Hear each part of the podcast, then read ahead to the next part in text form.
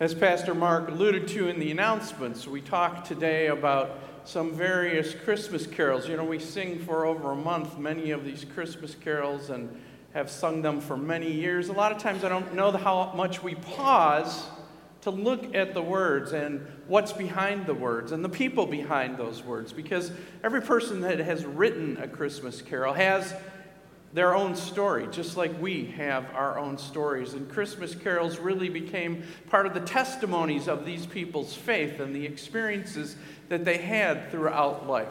So today, my hope is that we will look at some of these, look at the backgrounds of some of the people, look at the words that they have penned for us that we sing so often, and maybe take a new appreciation away uh, of those words, of what was going on in their life, and how they communicated that to you and to me, and how we sing those with such joy at this time of year. The first carol that I'd like to look at is It Came Upon a Midnight Clear, written by Edmund Hamilton Sears. Now, Sears began writing carols in 1834 while he was attending Harvard Divinity School. At, at the time he wrote this carol, a fellow clergyman had asked him to come up with some words that they could sing that evening for a song. It's interesting as we look at some of these verses, one of the stanzas you, is pretty much influenced by world events that were taking place. There was a revolution in Europe, and they had just ended the Spanish American War. A lot of this weighed on him, weighed on the fact of war weighing down the world and how it just seemed that only hate was prevailing. Much like if you've ever read Longfellow's Carol, I Heard the Bells on Christmas Day, he brings the same thing out. But the overall theme, the depiction of it came upon a midnight clear, is a depiction of people burdened with the woes of sin and strife, but the angel's song of hope and of peace and redemption regarding the Savior still meets us even in the midst of such things. There are some scripture references that were used. Matthew uh, 11, Come to me, all you who are weary and are heavy laden, and I will give you rest. John 14, Peace I leave with you, my peace I give you. I do not give as the world gives. Philippians, do not be anxious about everything, but in every situation, by prayer and petition with thanksgiving, pre- present your requests to God. Well, let's look at the first verse. The first verse is where Sears is really setting up the whole theme that theme uh, of initiating the good news that the angels brought that day, talking about what was happening that evening, to bring that word of peace to men of goodwill, and showing that the world in solemn stillness lay while that song came out. The second verse, as he goes on, still carries that, but now he begins to bring in that that heavenly music still floats over the world, but the world is sad and lonely. And that it doesn't hear the sound of the angels because the noise of what we live in so much, so much overpowers that message of peace, and its sadness also drowns it out. In the third verse, this is where Sears really brings out this idea of what was taking place in the world at his time and the woes of war and the strife that's going on. He says, Yet with the woes of sin and strife, the world has suffered long. Beneath the angel's strain have rolled 2,000 years of wrong. And man at war with man hears not the love song which they bring. Oh, hush the noise, ye men of strife, and hear the angels sing. So, even in our world, we know. Uh, watching the news and reading the paper and all the things that are going on. There's still strife in our world, and how this angel's song of hope and peace comes to us to bring us the message, even in the midst of strife. The next verse, where he talks about just the severe weight of sin, of what our lot is in life as human beings without this message, that man's sin can crush him.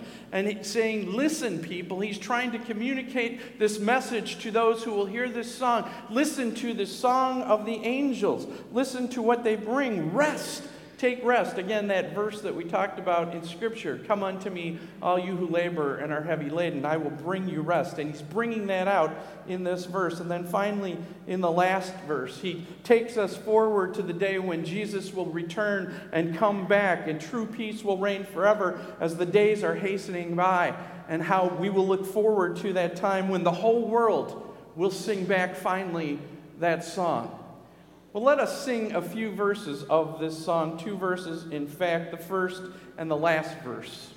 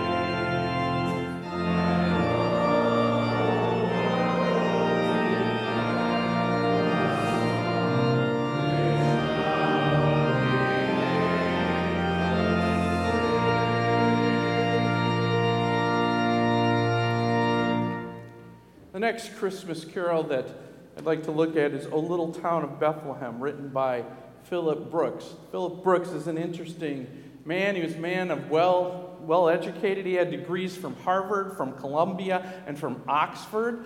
He was ordained at Virginia Theological Seminary.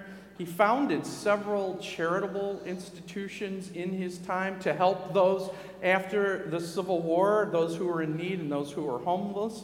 And he wrote this carol on a time when he was touring the Holy Land. And he had spent the evening outside of Bethlehem looking over that scene, looking over the hills where the shepherds would have watched their flocks by night. And he recounts that as he sat there that night on Christmas Eve, looking at this scene, it was if he could hear once again that angel song coming out over the hillside to those shepherds. So he penned, he began to pen then this song, O Little Town of Bethlehem.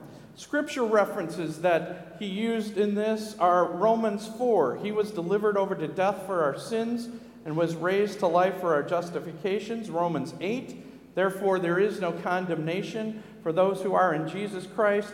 And 2 Corinthians 9:15. Thanks be to God for his indescribable gift. As we look at the first verse, we see that scene painted for us in words by Brooks where he recounts with vivid pictures that night in Bethlehem for us, the hopes and fears of all the years met in thee tonight. In the second verse, as he continues the story, it's interesting that word there, uh, the watch of wondering love. We've talked about that before. The angels wonder at this salvation, wonder at what God has done for us in becoming one of us, becoming human, becoming man. They wonder at the love of God for his creatures, and yet it is the gift of salvation that Christ came to bring us. And so the morning stars together proclaim that birth and praise to God for that incredible gift of God becoming man. In the next verse, he talks about the silence of that night. And it's almost reminiscent in there. No ear may hear his coming, but in this world of sin where meek souls will receive him still, the dear Christ enters in of the words of Scripture where Jesus said, Behold, I stand at the door and knock, depicts that gospel message coming still into the world, that it comes not with fire and brightness, but it comes with just that simple, still smallness that Jesus brings to us at Christmas time in this incredible gift. In the next verse, Brooks talks about the Holy Child of Bethlehem descending to us. He talks about our daily birth through baptism and that the Lord continues to be with us. Descend to us, we pray, cast out our sin and enter in, be born in us today. And then finishes with that verse, Emmanuel, God with us, how through our baptism God comes to be with us. Well, let us sing two verses of O Little Town of Bethlehem again, the first and the last.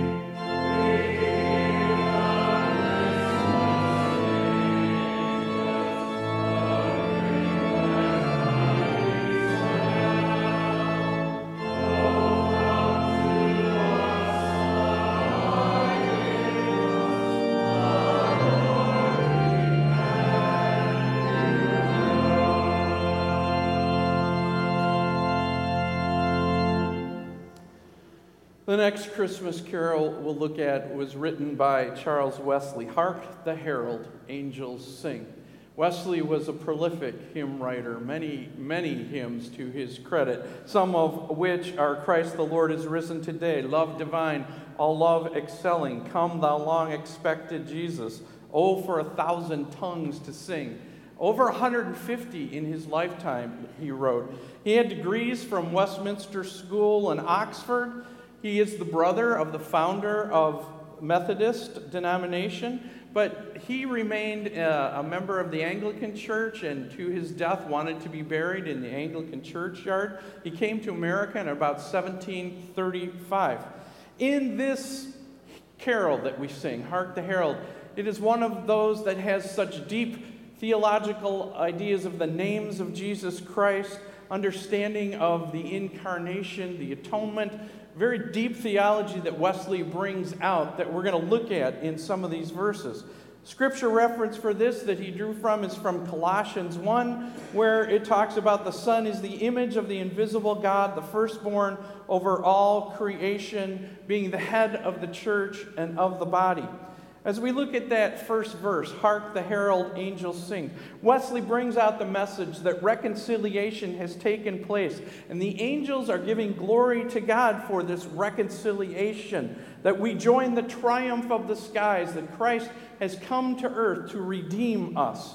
In that second verse, where Wesley reminds us the scripture that in the fullness of time, it says, God sent his son, born of a woman. It shows us in this verse the incarnation, veiled in flesh, the Godhead see. Hail the incarnate deity. And it reminds us that he was like us in every way, like that, except for sin. Pleased with man as man to dwell, that he became our brother to live with us, Jesus, our Emmanuel, again, God with us.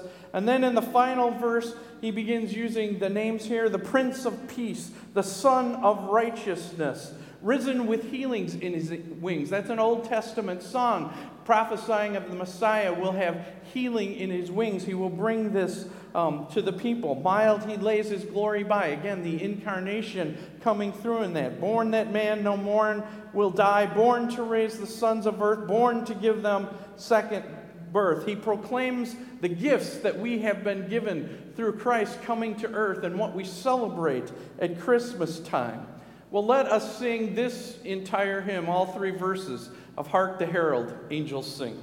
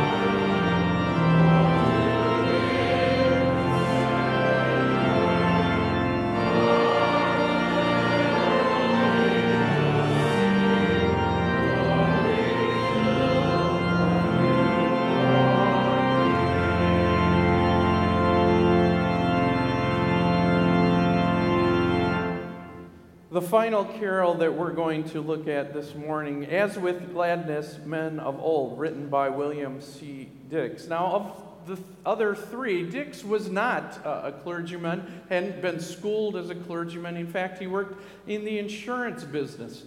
And he wrote most of the songs that he's known for during a time of illness, a time of depression, when he was continued to read the scriptures for strength and consolation. Again, I think reminiscent of many of our own songs. Maybe none of us are as eloquent as these guys, maybe we are, but each of us has a story that we have been given by God in our lives with the circumstances and the things that have happened to us where we could tell someone in words of what it means to us to have been saved by this Christ child of Christmas who came to earth to redeem us.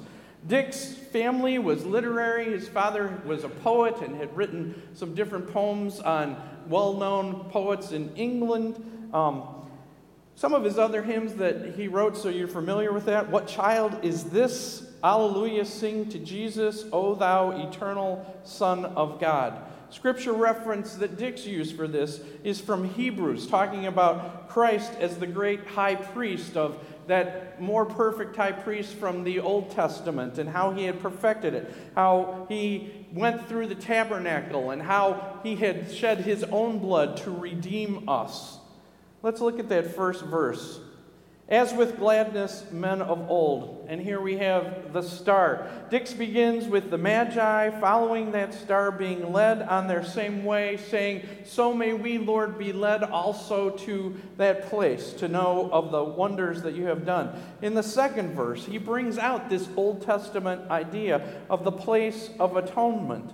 Um, that here we kneel before this manger bed so that we with willing feet may ever see that mercy seat, that place on the Ark of the Covenant between the cherubim, where the blood was sprinkled on the Day of Atonement to remove the sins of the nation. In the next verse, he talks about the response to what we have been given in this gift of mercy and forgiveness uh, of the gift that we offer to as those magi who came that day. We offer what has been given for us to the one who has redeemed us, that we too will kneel at that manger and give of ourselves. In the next verse, Holy Jesus every day. He views our heavenly home here with words from Revelation, where Christ is the light in the midst of the people. They need no sun, nor lamp, nor star, it says in Revelation, for Christ will be their own. So we see him using those words here. And then in the final verse, as he looks forward to our being at home in the heavenly country bright, a picture of heaven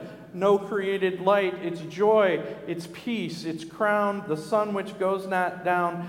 Looking forward to the day of being together in heaven with our Lord who came at Christmas to redeem us, where we will dwell forever in his glory and join in that chorus, that Alleluia chorus that the angels sing. Well, let us then also sing three verses from this carol, as with gladness, men of old remembering the gift that we celebrate at this time, remembering each of us having a song to sing about what Christ has done in our lives.